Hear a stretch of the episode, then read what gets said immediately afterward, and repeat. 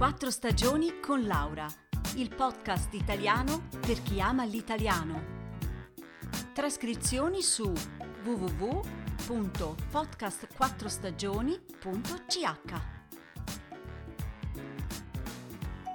Care ascoltatrici e cari ascoltatori, prima di cominciare il nuovo podcast vi do la soluzione del precedente, e cioè chi era il personaggio misterioso dell'ultima puntata? Donna bellissima, nata in Umbria, top model, attrice, Bond lady? Ma sì, è Monica Bellucci. Bravi a tutti quelli che hanno indovinato. Oggi invece cambiamo tema e parliamo di turismo. Eh sì, con l'arrivo del bel tempo sta per cominciare anche la nuova stagione turistica, soprattutto ora che sembra la pandemia ci sta dando un po' di tregua. In Italia perciò stanno tornando migliaia di visitatori alla scoperta delle grandi città d'arte, prime fra tutte Roma, Firenze e Venezia. E molti saranno i turisti che verranno per la prima volta. Forse proprio per questo a molti capita di confondersi. Per esempio è successo che alcuni, trovandosi a Roma, hanno chiesto informazioni per strada, vicino ai fori imperiali. Scusi, ehm, ma dov'è il Partenone?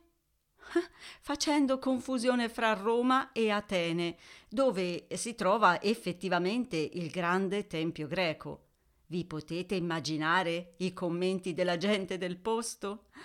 A Filippo, un mio amico romano, una volta davanti al Colosseo, un turista orientale ha chiesto perfino Scusi, quando iniziano gli spettacoli dei gladiatori?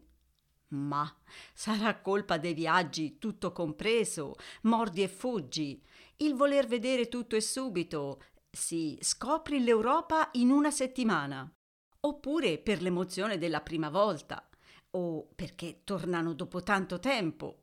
E poi, chissà quanti errori facciamo noi europei quando andiamo per la prima volta in un altro continente. Comunque, sentite un po' che cosa è successo a Lisa, la mia amica che vive vicino a Siena. Era andata a Firenze per lavoro e poco dopo essere uscita dalla stazione di Santa Maria Novella, un paio di turisti americani le si avvicinano e le chiedono, in italiano, Scusi, dov'è la torre di Pisa? La torre di Pisa a Firenze. Lei sul momento resta un po' perplessa e poi gli chiede, mm, la torre di Pisa, uh, volete dire la torre pendente? e si mette anche lei un po' storta da un lato come la torre.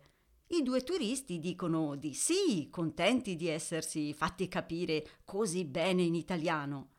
Allora Lisa prima sorride, poi gli dice: mm, Beh, sentite a piedi, è un po' lontano. I due diventano seri e un po' delusi. Ma un sistema c'è, continua Lisa, indicando la stazione. Il modo più veloce è questo.